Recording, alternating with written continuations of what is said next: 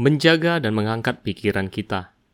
Saudara dan saudari, dalam Harta Bagi Jiwa hari ini, kita akan melanjutkan dengan seri pesan tentang pemahaman bagaimana roh kita bekerja dan bagaimana hidup yang dari hati ke hati bersama Tuhan secara terus-menerus. Dan topik hari ini adalah tentang menjaga dan mengangkat pikiran kita. Sangatlah berharga karena setelah kita percaya pada Tuhan, kita mengalami perubahan namun, setan akan terus mencoba menarik pikiran kita dari Tuhan. Tuhan memberitahu kita untuk hidup di dalam Dia. Firman-Nya ada di dalam kita dan Dia berbicara kepada kita. Kita juga memiliki Alkitab yang merupakan firman Tuhan. Surat cinta yang paling berharga. Bapa, Anak, dan Roh Kudus juga akan membimbing kita secara terus-menerus. Roh Kudus akan membimbing kita ke dalam semua kebenaran. Kita juga dapat bertanya kepada Tuhan kapan saja, karena Dia adalah yang hidup.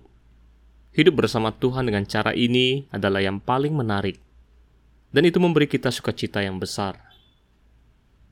Setelah kamu percaya pada Tuhan, siapakah yang menyebabkan semua perubahan terjadi pada dirimu? Siapakah yang telah menjagamu hingga sekarang? Dari manakah datangnya perubahan? Bisakah orang yang tidak percaya mengalami perubahan seperti itu? Saya dapat memberitahumu dengan pasti, sama sekali tidak. Dan kamu juga bisa menjadi saksi untuk itu. Orang yang tidak percaya tidak memiliki harapan untuk masa depan atau di dunia ini.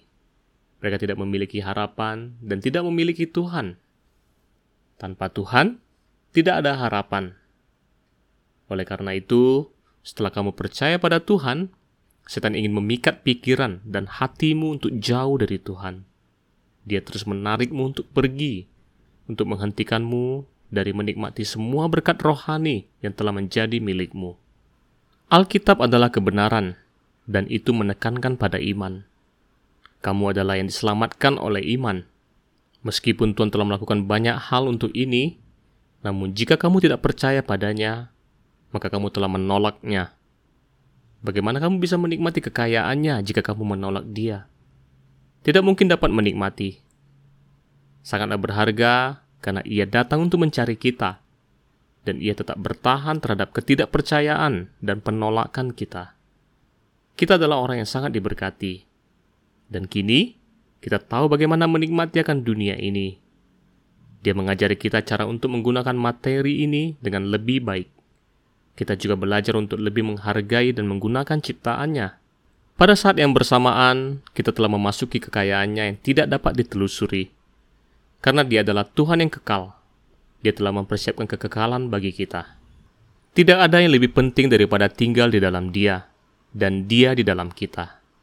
Tuhan berkata, jika kita tinggal di dalam dia, maka firman-Nya akan tinggal di dalam kita. Yohanes 15 ayat ke-7.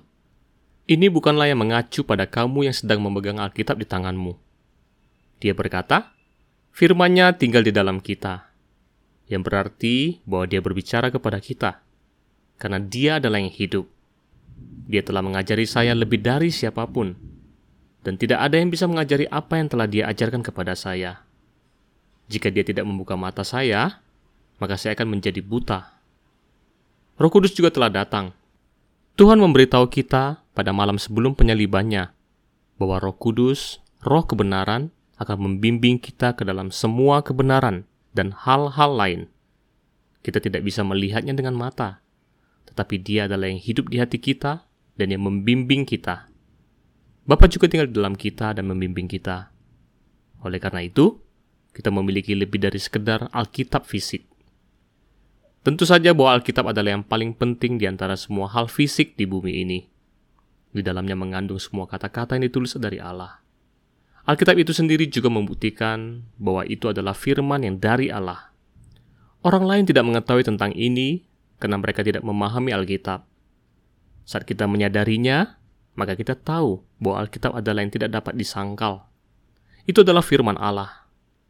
Sangatlah menakjubkan karena hanya dengan setengah pasal dalam Alkitab sudah dapat membuktikan akan keberadaan Allah. Itu adalah bukti yang tidak terbantahkan Terdapat bukti-bukti yang tertulis dari kitab kejadian hingga wahyu. Bukan hanya dari nubuatan dan tanda-tanda saja. Jadi, Semakin kamu memahami Alkitab, maka kamu akan semakin tahu bahwa itu adalah firman Allah. Hal ini adalah yang sangat berharga. Jika seseorang menulis surat kepadamu, tidakkah kamu menghargainya? Alkitab adalah surat cinta dari Sang Tiada Batas yang abadi. Kandungannya adalah yang sangat menakjubkan, yang juga menyenangkan untuk seluruh hidup saya. Ketika kita membaca Alkitab, maka kita membutuhkan Roh Kudus untuk membuka mata kita dan membutuhkan Tuhan untuk mengajar dari dalam hati kita. Dia dapat menjelaskan kepada kita hal-hal yang tidak kita mengerti. Kamu dapat bertanya padanya. Saya sendiri juga pernah memintanya hingga seratus kali pada bagian-bagian ayat tertentu dan dia benar-benar menjawab doa kita dan membantu kita. Dia adalah yang hidup. Sangatlah berharga karena kita memiliki hubungan yang intim dengan dia. Dia adalah kebenaran. Dia telah memberi kita buku kebenaran ini. Dan kebenaran ini juga hidup di dalam hati kita dan menjelaskan segalanya kepada kita.